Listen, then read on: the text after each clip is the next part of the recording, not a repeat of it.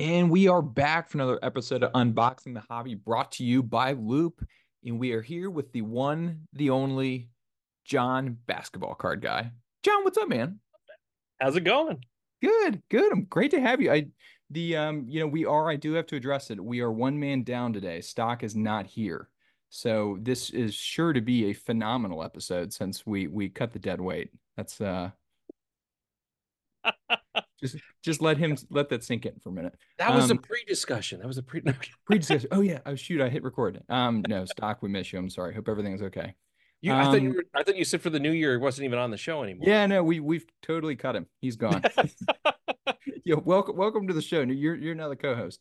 Um, no, I was I was super excited about this because you and I met. I think it was at Chantilly. You were walking around, and I was kind of hanging out with one of my friends, uh, Army ATC at, at 22, Alex, and uh, just I have been following you for a while because I'm also into 90s NBA cards, which like I feel like we're kind of like a club when you meet someone who also is like that. You're like, oh, will you like gravitate towards them? So Club nostalgia. Yes. Yeah. absolutely, it, it's you know we're just kind of those weird people at card shows at this point, I guess. But um, yeah, how was Chantilly by the way? Was it a good trip for you? It was great. I was down there for a wedding, and so it was the greatest thing ever. The wedding was um, like I think ten minutes away from the from where the show was.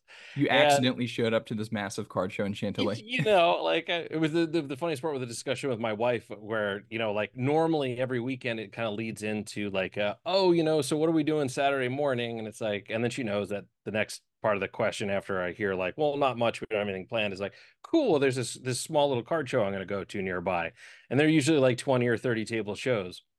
Chantilly was a little bit bigger than that. so but again, it was very much the same pattern. Like, well, are we doing anything in the morning, or is just the wedding starts at four? So I'm good, like in the morning, right? She's like, Did you pull one of those? show." I just need to run an errand. I'll be back in a little bit. Kind of moves run out real quick, yeah, real quick. Just need some go to the milk. you know, yeah, exactly, exactly. No, I, I thought it was a that was my first Chantilly. I thought it was fantastic. I thought it was for the size of the show, the quality, you know, the guests that were there. That was fantastic. They did awesome with the autograph guests and stuff, and I guess that they've they've partnered out, like, so that isn't they didn't actually bring them all in anymore. They have like an outside company that's doing that now too. They partnered up with, which is just awesome. I love seeing that. Like, that's the thing that I think when I was a kid, I liked the most about shows was getting to go and and see, you know, one of these great sports stars. In the past, obviously, um, if you dealt with this with basketball too, like a lot of basketball players don't come out to those shows historically.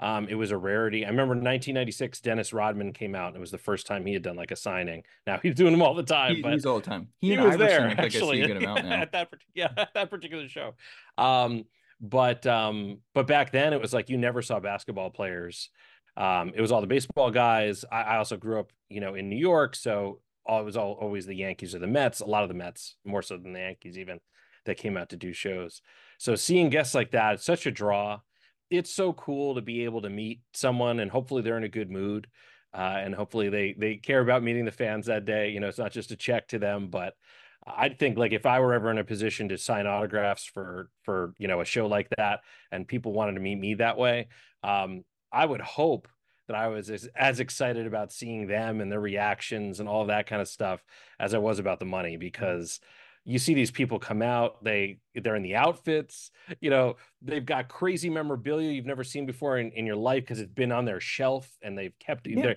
they're not on Instagram they're they're I- just closet I think fans it is a I, I feel like I need to spend more time at that part of shows and just watch the people come in and just kind of to your point, see the memorabilia they bring in, the stories. I bet it's a pretty remarkable place. And there's people that do projects that culminate at these shows. So like I'm invited backstage at a lot of these things. I Mhm. went back at the national last year, or two two years ago.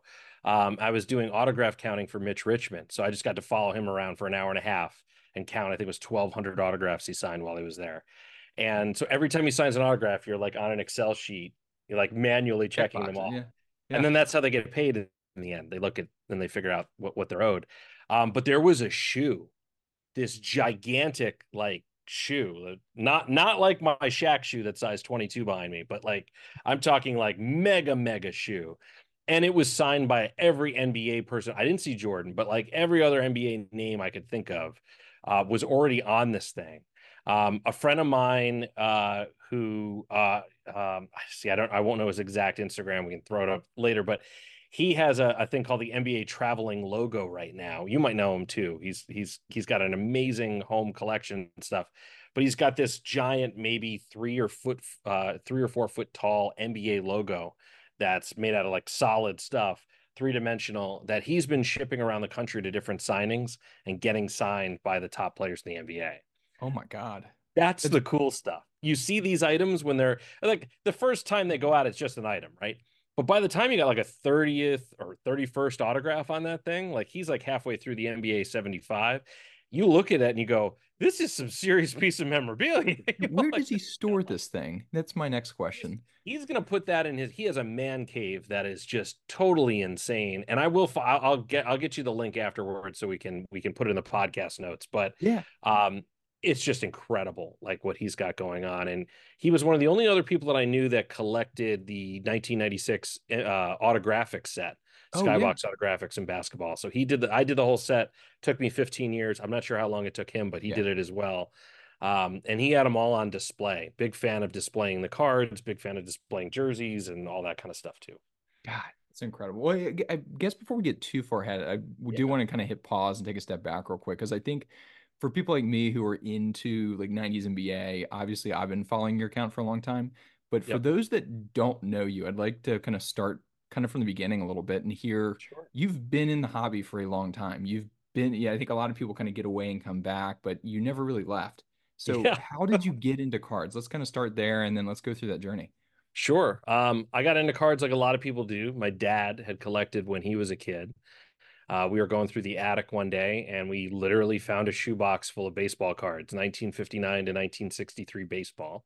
A um, couple of mantles in there, uh, Willie Mays, Sandy Koufax, tons of like just legends in baseball, and some really beautiful cards. Um, he gave them to me because he's like, "This is what I had when I was a kid. You're a kid. Why don't you play with them, enjoy them, whatever." Yeah. Um, and so I started researching. I, I, went out and my mom suggested maybe you should get a price guide and see if those are worth anything. Um, you know, and a couple of the mantles were like six hundred dollars a piece, so that was a lot. I think I was like eight or nine at the time, so it was a lot of money. Um, to you know to have into into something that you just give your kid, you know. So it was like, oh. Um, so I in so kind of going out and researching what they were worth and and putting some value on that and getting cases was a big deal. Going out, getting top loaders, getting some screw downs. Yes, I know it's yep. horrible. That's nice. misguided '90s, um, early '90s. Uh, but I went out and I got cases for all the cards to keep them nice.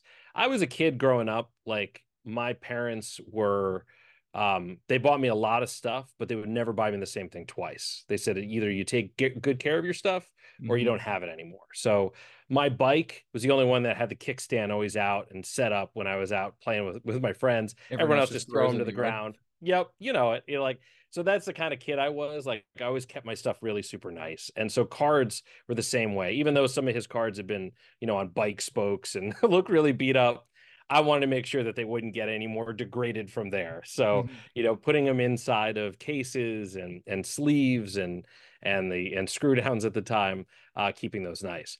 But in so doing for mm-hmm. using sleeves, I don't think I learned about sleeves until like the at least the mid '90s. So there was a good couple years as a kid. I think I was just top loading them. I so that I was lucky because we had a couple of stores, one in particular that was nearby at the time that the guy knew like how to take good care of things. And so I went in. My mom was always a, a big fan of like, you know, go ask an expert if you really want to know something, you know. And so like we yeah. found a store and then we went in and and uh I got the info on that, and sleeves were on the list. You Intel. know, and um, and screw down tops. That was also screw downs were also yeah. on the list, unfortunately. Pro tip, and pro singles. Tip. Yeah, eh, experts at the time were misguided back then. They didn't know. I mean, same thing about refractors. We didn't know they were going to go green if they were in the light. Who knows? You know, like you never know these things until it happens. Um, but in so kind of learning about the cards and how to take care of them, I also found out that there were basketball cards. And basketball is my favorite sport. You know, baseball is cool. I played baseball as a kid. I was on a travel team and like did all that. I wasn't tall enough to play basketball, but I liked watching basketball a lot more than baseball. Um, you know, my favorite player at the time, like many people's favorite players, Michael Jordan, and loved the, the Bulls and and um, you know, and found like I could start collecting Michael Jordan cards. And so I did as a kid. Um, my first retail job ever uh, was in a card store in Mount Kisco, New York, in Westchester County, New York.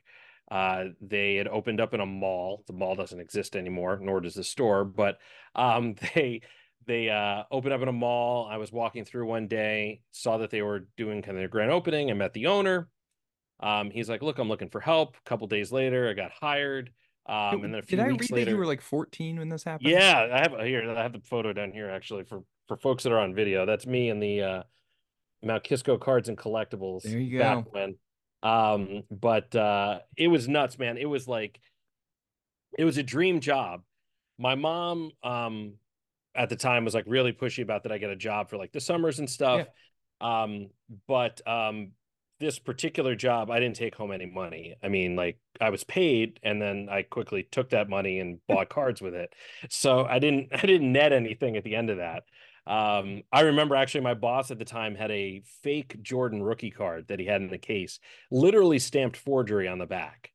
Um, and I bought it for forty dollars because I just wanted a Jordan rookie card so bad. Um, full well knowing it was a fake, obviously with a stamp on the back and everything.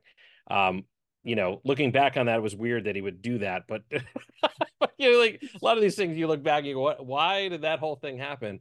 Um, but like it was one of those. It was an iconic card even back then. You know, before the value Mhm. jumped on it. Um, but yeah, so I got into cards back then. I started collecting. I went off to college. I graduated from college in the early 2000s. Um, 2003, I got out of college and I was a broke, you know, college graduate. And so that's when I didn't buy any cards. 2003, four, LeBron's rookie year, Wade's rookie year, Bosh's rookie year. Yeah, Carmelo's. You, It was you didn't miss bad year. anything. Nothing happened, right? Nothing Yeah, it was a bad year to miss. so it's such a like go back in time. Just just keep pushing through, Jon. Push through. Uh, Uh, I, I'd say 2005, I was back to purchasing again. Um, I didn't buy a lot of LeBron stuff then. I, I don't know. I think I just felt like I missed the boat. I don't know. Are like you I a just- LeBron fan? I'm not like a huge Yeah. LeBron fan. I appreciate him for like uh, what he's done in the Yeah. game, his longevity, the statistics. I mean, he will go down statistically as probably he could be the best basketball player ever statistically um, by the end of his career. Um, but he never had the same appeal and energy for me as Jordan did on the court. I, I feel the same way. I think we're on the same boat on that one. Totally. And even today, like I tell people today, and some of them think I'm nuts, but I tell people, you know, the Michael Jordan of tomorrow isn't LeBron James, it's Steph Curry. And like, because it, and I don't mean in a sense of like, you know, um, accolades or that he's going to have all these championships or that he's going to Mhm. score all these points. No, no, I mean like, what is a kid from this generation? What card is a kid from this generation going to want 10 or 20 years from now? And it's going to be a card of somebody they liked watch playing. It could very well be Ja Morant for that Yeah. matter too. I mean, it's anyone that's exciting. Like you think, I like. I think back to Jordan. I don't think about his stats. I think about that he was exciting and he won some championships. Yeah. You know, um, you know, and he was the guy. He was the face of it. And I I see that more as Steph Curry these days, as that friendly face that you know, um, that I think you know, uh, folks years from now, ten years from now, you know, the kids, my kids' age, are, will be going out probably buying him. Yeah. Um, That's, I was just curious. Yeah. Yeah. So- So, did you actually, were you actually still collecting in college though? I was. So it was funny. I was building websites for card stores while I was in college. Um, because that was really the cusp. I, I went, I started school in 1999. And so um, that was when the web was starting to heat up. I had learned HTML coding back in 96, 97. Um, and so I was doing some websites for for clients and things at that point. I went off to college. In college, I met um, a guy who'd done like the back end for like Price Waterhouse Coopers and like um my god, the JP Morgan Chase. I'd done some big Nice. banking website uh, like back ends. And so he taught me PHP and he was teaching me how to, to do some coding languages. So um by the time like the mid 2000s hit, I had actually coded my own database system to keep track of all my cards. Um, and I started barcoding every card I had, put a barcode sticker on it, and then I'd scan those stickers, um, those cards basically into my system so I could track when I bought it, what I bought it for, where I was. Um, and then over time I could track how that how that ended up. Because even idea. if you're I have a photographic memory, and even if you have a photographic memory, Yeah. you don't remember every price you paid and every minute detail of everything once you have, you know, over a hundred thousand cards. Like it doesn't it doesn't sit any like it's just too hard to keep track of. Um, and it's kind of useless brain power at that point. Like, why would you want to Yeah, concentrate on remember all of that? Yeah, Mhm. you know, when you could just have it tracked. So um, yeah, so for the better part of almost 20 years now, I've had an online system that I've tracked my own cards on and um, and it's been great to kind of follow that collection.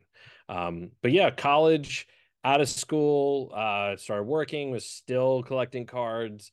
Um, and then I launched my Instagram account in 2014, I think. Um, and it was originally called NBA Trader. That was my original name um, because I was trading NBA cards.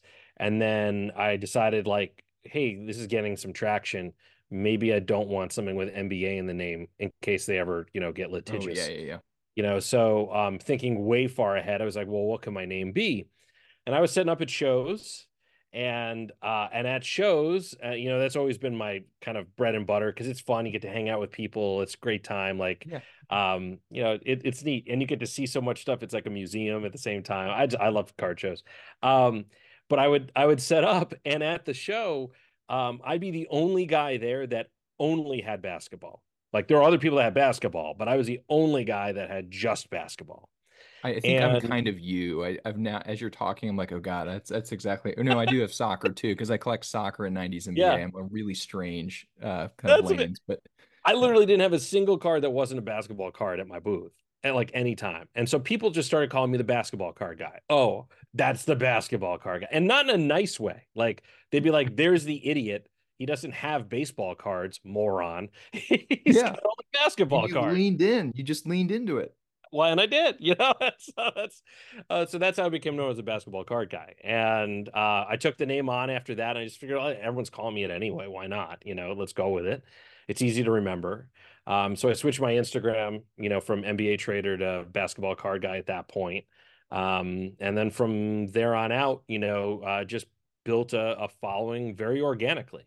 I Mhm. never did a single giveaway. I always tell people when they're like, "How do I build a following?" Like, I said, well, it takes time. Uh, it takes authenticity. It's just be you. People will gravitate towards you when they, Yeah, if they feel like you're like, you know, that that's fine, you know.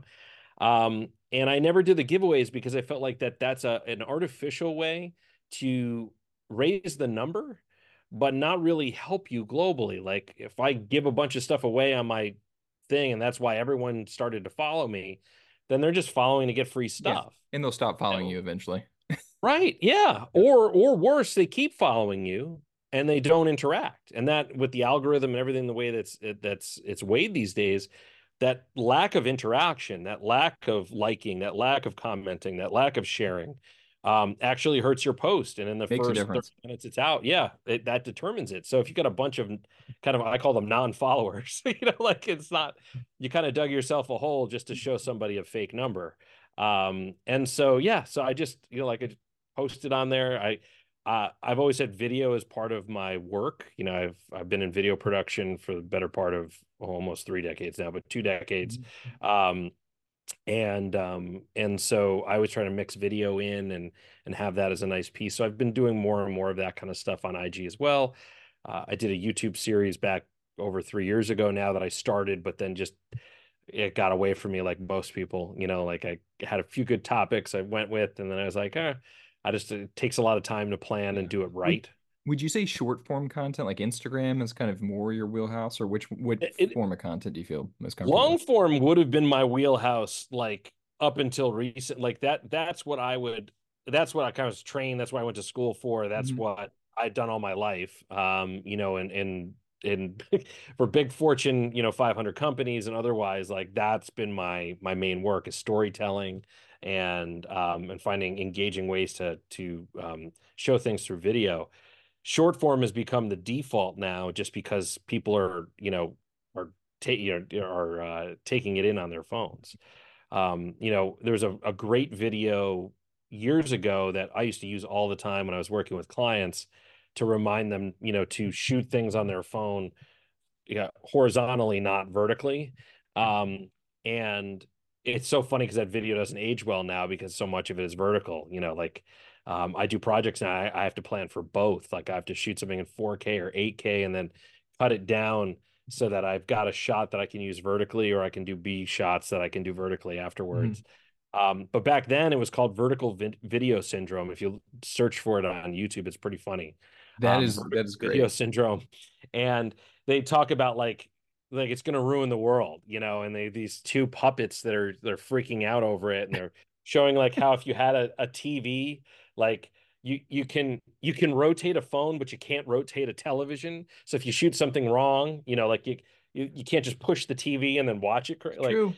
Yeah, you know, and so um so long form and horizontal was what I was trained with and what I what where my passion was. Um, but you know, lately, like I've just been doing a lot of the vertical stuff mm-hmm. in order to to you know kind of feed the audience that's on the vertical platform. So it's so funny you say that. One of my good friends, uh, Alex Army ATC twenty two, he uh, he's a more of a YouTube guy, so naturally yep. he films things, you know, horizontally, and I film everything vertically because I'm mostly Instagram. And uh, we get in some really funny conversations sometimes we try to film for one another. He's like, you know, hold it, hold it sideways, hold it sideways, and I'm, you know, so it's it is it's it's like rival gangs. It's two totally. I'll send him the vertical video syndrome thing later, so he can definitely he can send that, that at you that's next time. You, yeah. so at what point did you kind of have this uh, kind of transition into going from just kind of collector to working with companies in the card space? I mean, it happened naturally. Um, so there I mean, it's just the overlap is natural. Like as you're yeah. discussing stuff with folks, then you find out, oh wow, you're in this or you do that yeah, on the side. You're at every show, and you know. Yep, and then you start to find out like about them personally, like oh, you work in this kind of zone, and I didn't know that you did that kind of thing or that you do this. Mm-hmm. Um, I had known a collector, uh, I'd known a few collectors for for a while, but that were just kind of circling around this. But there was a technology called Knox that was a um uh a a collection management system basically mm-hmm. um, that could go in and intelligently give you values of things too but it was it was basically a more um, mature version of what i had built myself 15 years ago. And um, and this guy scott who's the ceo uh, he came to me and showed showed me the platform and he's like what do you think? And um, and we talked more and more. We had known each other from shows. We had seen each other in the collecting circles and he said, "You know, Jonathan, I I need somebody looking at all of this that has the collector mindset that is just shutting off all the other noise to what we're doing because there's a lot of tech involved, obviously, mm-hmm. and I've been in tech and I've managed development teams and all that kind of stuff too, but." Putting that aside and just putting the collector cap mm-hmm. on and going, what does a collector want? What are some important things that we need to address here that maybe other platforms don't have? And so um, the as he was getting ready to launch this platform, ready to get, uh, he's like, could you be our chief collecting officer? You know the cco you know? And so uh, i said sure. So i came on as an, an advisor uh, for equity. So uh, for those that aren't familiar in in you know zones of investment and and um, uh, and technology these days and and and that end and startups um, rather than getting paid you know for your your either hourly or as a salary. Um, a lot of these startup companies, if if they feel like you've got a missing piece for them, but they don't have the capital, they have this other thing of value, which is equity. They have a magical thing called company. equity. Yeah, you know. So I come you, from the startup world too, so like I, you're completely talking my language. Yeah. Yeah. So they he offered me equity in the company in exchange for me, you know, uh, attending meetings, helping their development team, really help shape uh, you know, with that collector mindset. So I worked with them for the better part of a year. Um, and then we sold the company to Beckett, um, which was very fast for a startup yeah. to turn around. Um, I can't talk about what we got, but it was significant, um, more significant than I would have thought we would have gotten, uh, quite honestly. Um, but it was a great, it was a great product. You know, it's like we were really on a great path. So Beckett's still supposed to come out with it. They haven't yet. It's gonna be called Beckett Collect when it hits um, but um, they're integrating it with all of their stuff. But it was really the answer for them. And then one of the things that i advised on kind of early on was because i had another friend who had sold a, a company to beckett years previous mm-hmm. is the fact that it's not about how many users we had in that company. It's not about how much revenue we were making already. It was about what could we do for this brand strategic that, value that yeah. yeah. This legacy brand that we all loved at least at one point right? Everyone like that talks about cards that knew in the 90s love the Beckett at some point. Yeah, the Beckett so magazine you, I think shaped our childhoods. I mean, that's totally, yeah. totally. And you look at that and you go, you know, and I'm not saying speaking out of school, you look at that and you go, wow, their readership has gone down you know like yeah. obviously um, things have changed you know we have comps now and we talk about that but we have all these new fangled ways of yeah. determining value that isn't beckett anymore well what if Knox could inject some stuff into this to bring Beckett back. And that's where the value comes in for a company like that buying a company like ours was that notion of like, well, these guys have some paths for us to go back to glory in those those great days. They still have plenty of cool stuff. They still have plenty of subscribers.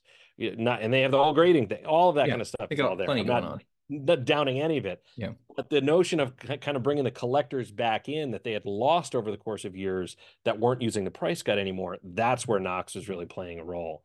So um, you touch yeah, on so something that really I am super passionate about is, um, and I think part of the reason I've been drawn more and more to the hobby is that the role of innovation and the amount of innovation we're seeing in the role of technology coming into the hobby with you know pricing guides, inventory management. I mean, you name it I'm curious if you see other like what other opportunities for kind of technology you see to kind of weave into the collector experience. I mean, are you sick of the hype beast breaker boys? Would you rather talk about sports cards with trusted, respectful sports card stores and dealers from around the US? Well, Loupe is the answer. Loupe is an online marketplace where you can buy sports cards no matter how you collect. Personal packs and boxes, dollar auctions, group breaks, singles and slab sales, and much more. All of it on one app called Loupe. Go try Loupe on iPhone, Android, and the web. And the best part is, is you get 10 bucks if you use the stock and trade link to sign up. Find the link in the description of this episode that'll take you directly to the app. So check out Loupe. We guarantee you won't be disappointed. I mean, I'm involved with a whole bunch right now. Like mm-hmm. I, I, get pulled in every which way. Um, I'd see the most common thing I'm seeing lately are marketplaces. Yeah, that's the I'd say that's the top most recent growth zone. Um, before that was alternative card spaces like NFTs. Yeah. Um, that was, you know, a, a spot that was kind of quick to to to blow up and and burst a bit. Yeah. Um, I think there are going to be new ways where NFTs are used much better than they were, and they're going to make companies that are probably going to be very long lasting um, when used appropriately. But um, I think those are like it, it's anything that you can i mean technology is all about making things easy right so anything you can do yeah. to make someone's life easier you know uh, my friend who created the the um uh center stage app you know like just great just i love the image recognition technology the folks over um at um uh, uh card ladder you know great as well. They've got the image scanning on there too. Like I love that kind of stuff yeah. where you can just you can be at a show and it makes your life easier to to get a frame of reference, something something simple there. Um, there are a lot more that are coming down the pike. I, I think anything that helps collectors find collectors, anything that creates real socialization among us, not not social media, but like actually appreciating you know, like you and I have an appreciation for the same stuff. That's great. We have commonality. We become friends over that, you know, yeah. like, and that's something that I love platforms that are are moving in that direction. Um, but the thing is, a lot of these platforms, when they build, and a lot of startups, uh, when they start, they don't have a revenue plan. I'm not saying any of the ones that I just listed are, but like right. just in general, a lot of folks that you know, kind of go out there and they're like, this would be great. We can do it better than the last guy. Okay. But then how do you make that sustainable? Because as you grow, you're going to have bigger server bills. You're going to have bigger bills for everything.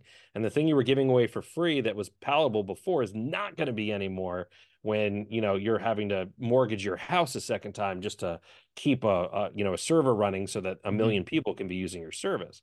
You know, so sometimes finding those paths is the biggest challenge you know, and those those linkages between. But yeah, I was just I'm curious because I feel like there was a big wave of pricing platforms was kind of the first thing, and it was kind of marketplaces, and I'm kind of curious where where it kind of all goes. I actually think you touched on something important, inventory management. I think we we all are kind of cart our own little individual card shops, and I think we kind of all need to like run that way. And I don't mean don't don't um don't lose sight on like the collectability and being the collector, but I mean, you know, we know what you have. Sitting, we're sitting with piles of cards around us, and it's like there's got to be a better way to manage all of it. So love the setup that you've got at your place, by the way. Oh, thanks. Yeah, no, it's it, it's quite nuts. it's quite yeah. nuts indeed. So I, I, guess kind of looking ahead, um, where do you see? I mean, what are you excited about? Kind of what's going on in the hobby right now, um, or kind of where do you see it going over the next few years? I like the fact that there's a lot more shows than ever before. As I mentioned earlier, like shows have been the lifeblood of my collecting for yeah. years. Um, I like that there are a lot more LCSs too. I think, unfortunately, I think a lot of them are going to fizzle for a, a, variety of reasons, and that part is is sad. Um, you think there's over like oversaturation? Yeah, I think I it's I think the industry has shifted so much mm-hmm. that mm-hmm. I think there's two main factors there that I see that uh, are contributing to my saying that. One, um, for folks that are in the know among um, stores, uh, you know, whether it be allocations from the card companies or otherwise, um, margins have gotten a lot tighter on wax. And wax for a lot of stores was the predictable kind of income. You put out a certain amount, you put out $50,000 a month, $100,000 a month to buy the wax, you know you're going to get back 40 50% on that on top of it and then okay you know what you're you're earning for that month at a base then everything any of the singles you sell other things supplies all that stuff beyond that is icing on the cake um, that's changing the the margins that um, you know for as much as people down panini for a variety of reasons the margins that panini provided uh, stores from what i've seen in the stores that i've worked with or mm-hmm. consulted mm-hmm. with are much higher than what Topps has been offering. And so you see this eventuality of, you know, one to two years from now, the majority of sports are going to be owned by Topps. Either Topps needs to change that attitude and offer better margins to the stores, or the store's not going to make that much off of the wax. And then they're going to have to make a lot more off of selling singles. Mm-hmm. That's where the second half comes in when I was saying there's two pieces. The singles market has become really, really tough because the most successful people selling singles now are repackers. They're folks that are coming in, they can take advantage of the obsession with comps. They can come in, they can buy things quickly right now, half a table, an entire table um, for 80 or 90% comps. A dealer will, will gladly take it yep, because the cash. Yep, they're and they're worried that they're going to have to sell the 80% comps anyway to somebody that's going to go out for just a single card to their table. So w- why not get rid of all of them? You know, if if it's going to be that much easier. That repackers then going, putting into packs, selling that on one of the streaming platforms, making back roughly 100%, maybe a little bit more even mm-hmm. in, in some cases. Um, and then going next week and doing the cycle all over again. So that some of the top buyers now of singles are folks that are just putting them into repacks. And but let's say that even fizzles out. Let's mm-hmm. say people are going on these streaming platforms and eventually they decide, you know what, I spent three thousand dollars on repacks in the last three months, and I only have a thousand dollars worth of cards to show for it. Maybe I'm unlucky. Maybe it's just You'd be very unlucky. Crumbles. I feel like with that. You know, yeah, you know, like you know, like but if people start feeling more and more like i'm not getting i'm not scoring the big thing out of mm-hmm. i'm not getting the the chase or the chases out of the repack they may start to walk away from that. In turn the repacker buys less. Now the singles are available more on the market again. Yeah. Um, things shift all the time. I, I was also going to say i think a lot of what i because i you go to probably way more shows than i do but i, I probably go to shows every two three weeks. I'm, I'm uh-huh it's it's slowly becoming my life as I've, as I kind of watch it. But the um, I love what it. I'd say I feel like what I'm seeing a lot of right now is not even just repackers, but these streamers who show up to a show. They maybe have several thousand dollars on them. They walk up to tables, do the buyout as you mentioned, and it's more of just economies of scale, just buy in bulk. And it seems like that's the consistent play that's working for people this day and age is buying bulk, then whether you're selling on eBay, you're selling streaming, whatever it may be, is it is it almost like a leveling the playing field? Is that you think part of what's going on too between kind of LCSs and just people think, working out of their house? Yeah. Well, right. Well, I mean, that's that's a, a really big part is the overhead difference between an Yeah. LCS and someone working out of their house. I mean, that's a huge. I mean, if you take just rent and and one employee, and you you put that mm-hmm. figure in, and you you do the math on that, Changes look how quickly. far back you start. Yeah. Like you're not even at the starting line now, you know, every month. It's so I think people people all the time have asked me, you're going to open a store. I have enough cards. I could open two stores. Like I absolutely. Would I love to have a store someday? Maybe. Yeah. But no, it'll No. never happen. it just won't happen. It's not realistic. It's not going to happen. There's no, it just wouldn't, uh, it's not sustainable for me. Yeah. Mainly because I'm like not into wax. If I were into wax again and margins were better, then then it's a whole different story. Mhm. But for me, my store would be just singles probably, and it wouldn't be sustainable. Yeah. Um, I think to your point about folks um, coming to the shows and buying uh, in bulk, one, you've got inexperienced vendors in some cases. Some of them are young and inexperienced. Some of them are just inexperienced, or some of them are have been doing it for years, but don't do math very well, um, to put it lightly. Um, and when someone comes to the booth and puts a bunch of stuff together, it takes people off guard and they end up selling for less than they would if they thought it through. Yeah. Um, especially if there's a camera in their face at the same time and they It's feel a like good "Well, tactic. Just just throw cameras in people's faces and put the pressure on. Yeah. it's you know it I, I really feel like it, it's it, that's i mean it works i mean it Yeah. really works you see it out there um i think the core the other piece of this that's not talked about um is that a lot of those folks again won't name names on that but a lot of the folks that you see on the streaming platforms and otherwise their main money is not coming from selling the cards. So while what you see them do on video is buy and sell cards, the money that they're getting that they count on is coming from outside sponsorships that have to do with them doing that. Yeah. But cards as content. Cards as content versus cards as the economic engine. Yeah. Yeah. so they don't have to worry about the same things you or I would have to worry about if that was our life. You know, like if mm-hmm. we were going out and we decided we're going to quit what I'm doing now and I'm just going to do cards. Um, now I got to worry about what I'm paying for those cards and what they're selling for and what my selling fees are and how all of that works. And I got to track all of that. I think half of these people don't track anything.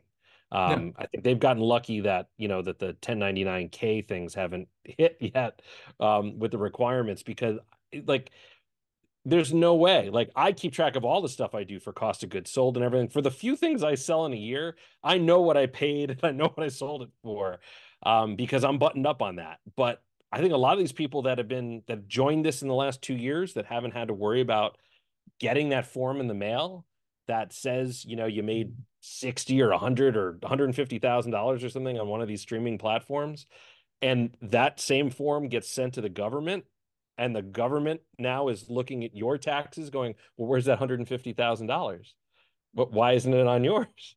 You know like they just haven't experienced it yet you know they may not even realize that it's Yeah. coming Well, I mean, Like- so it's funny you said one of the first things I did when I started like transacting is I started an LLC and I funded an account and and Yep. for that specific reason I was like I just I know I'm not doing a lot yet but in a over the next 12 24 36 months I was like I feel like I just need to start getting that foundation in place and I'd Yep. make that recommendation to most people if they're actually like wanting it to become kind of a side hustle or whatnot They absolutely should. And even if you're only selling five thousand dollars worth of cards in a year, and it's a total side side side hustle, and you know, and you Yeah. you don't want to spend the money on the LLC, any of that, you still need to keep track. Yeah. You know, and and that's the thing. Like, take notes. I've seen I've seen folks they just take a sharpie and they write on the back of the top loader what they paid when they're at the show. And they and then when they get back, they put it in Excel. That's fine. You know, you don't have to build a system like I have. Yeah. Just throw it in an Excel sheet. Use what you have. Take a spiral notebook and write in that. Like whatever it is, um, note it down. You know, like because at the point at which you sell that item, eventually it's going to be looking at you of like what happened to the money and was that all profit? And, you know, and Yeah. it's not all profit. But if you can't show that it wasn't, then it's going to be assumed it was like you were given the card. So, um, yeah, I think that's interesting too. Like with some of the smaller folks, you know, that are getting involved or doing as a side hustle or doing their homes, they don't think about those things as much. Um, you know, if they've dealt with eBay before, then they should have, because I mean, Yeah. eBay sends out forms and stuff. But But, I, I'd still say card. I think accounting in the hobby is so difficult because I mean, I think about it. I I run into this too. The one area I don't track as much, and I I would love to say I am great at tracking it, but I'm just not. Is if I go go to, to a card show and I'm digging through someone's dollar bins and I spend 75 bucks on 200 cards, whatever it is, those cards are going to go up on eBay, and I'm not going to put those in my spreadsheet of like, hey, I paid 50 cents for this one and I sold it for 350. But so I think there's so many things that maybe could be better tracked in the hobby. It's just it's difficult. It's very difficult. I I sticker every card I buy for a dollar too. I like literally, if they're not in my database, they have stickers on the back, and then I have codes for every sticker. So I can go back later, and if I'm in the middle of selling something before it ships, I go back and I can I can pop right into there. Like that was a dollar, that was two bucks. You know, Yeah, you you were on top of it. it You're way adds up. I mean, Yeah. some people go, it's not worth the time. But what they don't realize is like on cost of goods sold, like that's literally the difference. Like that three dollars in your taxes could amount to a dollar forty. It could amount to a dollar twenty-five that you're paying in extra taxes because you didn't substantiate the fact that you spent three dollars on those cards. I mean, it sounds stupid, but that adds up really Yeah. quick. Yeah. Yeah, especially I mean, especially if you're buying and selling thousands of dollars each month, and I, I think it's, I, I I'd love to see more. I think one area we talk about all the time is I think there's a huge gap in the hobby of educational content. I just don't think Yeah. there's enough of it, and I think there's a huge opportunity for that type of content. Totally. I may get back to that this year. I've had it on my list. That was what my my original YouTube channel was, was really more educational.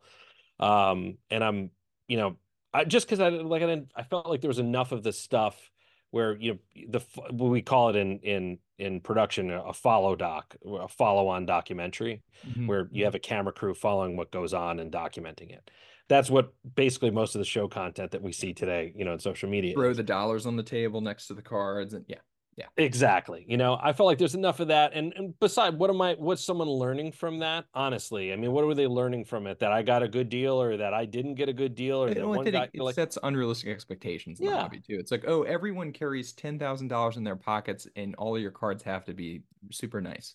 Like, Yeah. Yeah, yeah. Mm. And uh, I saw a kid the other day who went up to a dealer, did this whole deal, like pushing down, pushing down, pushing down. He wanted 150. The kid was like, I'll give you 50. And he's like, What? He's like, No. You're like, the guy came down to 90 or 95. And the kid's like, kid's like, All right, 90, let's shake. And he like brings his hand out, and the guy's like, No, no, I said 95. He's like, 90, let's shake. And I'm like, and he's like, Where did this What- kid get this behavior is this? from? Yeah, like he's like, is this something you watched online? Like, like what is this? Like, ah, yeah. I, no, I have to admit the thing that cracks me up the most is people are always like, you know, don't take advantage of the kids in the hobby. And I'm the one sitting here like, whoa, whoa, whoa. They're the ones usually trying to take advantage of me. Isn't that ironic now? It is Yeah, like, crazy. Whenever a kid walks up to me, I'm like, oh God, like where's my money? Like make sure, like just because like they are so savvy, their their brains work so much quicker, you know. I think they watch a lot of that content They and they just they present themselves in that way. There was a kid who uh, came to the national, went up to one of my friend's booths, and my friend easily had a million dollars at his booth. I mean, it was it was Yeah. a, a- insane stuff.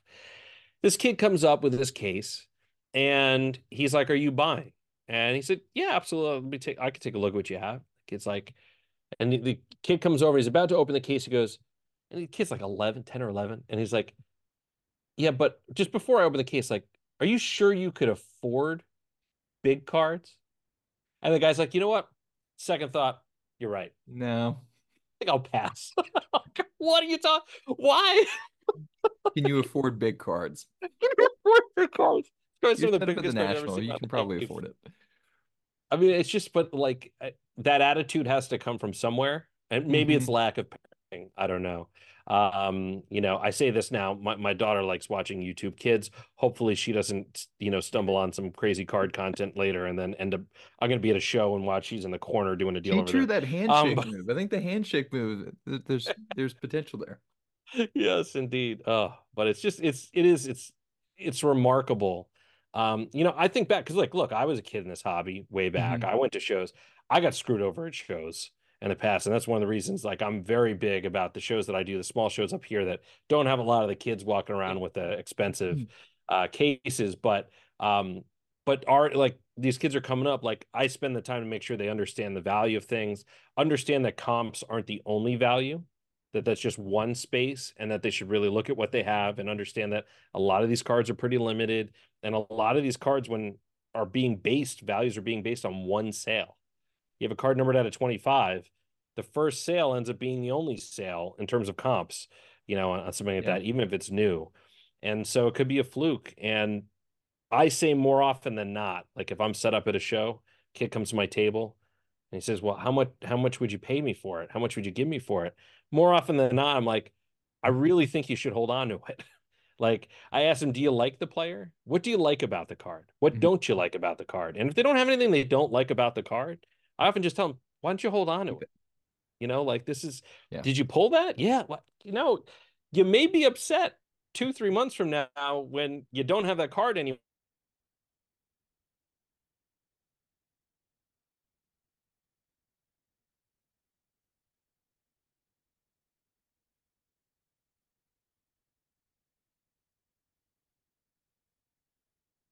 experience that you get. Like this is my whole understanding of markets. Like I'm not a big fan of the stock market or any of that kind of stuff, but this this was one of those things that when I was a kid, like this is how I understood how finances worked. Um, and how markets were navigated. So I think it's great that kids get involved, but um, they shouldn't feel the pressure to be churning at the level of like a repacker is these days. You know, week in, week out. I need to have new cards. Yeah. I need to have new inventory. You're a kid. Just, just we, you can enjoy the cards you own. We were talking to somebody about this recently. I can't remember it was, and talking about kind of general trends in the hobby. And the question came up: Are most kids are they actually collectors, or are they more into the kind of the flipping culture? in the perception that I think a lot of people have is most of the kids they encounter are more in that flipping culture. And I, yeah, I've I seen it's that all too. just anecdotal, but I've seen that too. At least at the shows, but I mean the yeah. shows, I guess you have a concentrate. But at the shows, that's where I used to go to collect. So yeah, I don't know. Maybe more people that are collecting are sitting at home just buying on eBay and keeping it in their collections and not going out with it. I don't know. I think a lot of people. So I got back in the hobby a few years ago. I'm I'm one of the people that kind of got away and then came back. But I'd say, you know, for a long time, the hobby to me was me by myself at home on my computer or on social media. And I just started going to shows about a year ago. And yeah. now I swear I'm at them all the time now. But it's one of the things that I think there's still so many people that enjoy the hobby by themselves. And it's, you know, it's kind of detached from a lot of the hustle and bustle that we're used to. Yeah. So, no, it's probably, and that's probably where the kids that are collecting are as opposed to the shows. Yeah. It's um, a different world different world. Yeah. But Jon, this is this has been awesome. Um, we could probably go on for another three hours, but we probably, for everyone's time, need to need to stop. But where can a person go just to kind of you know stay in touch or follow your journey? I, I think a lot of people yeah. probably already following you, but for those that don't know you already, sure, yeah. On Instagram, it's basketball card guy, and then I have a website.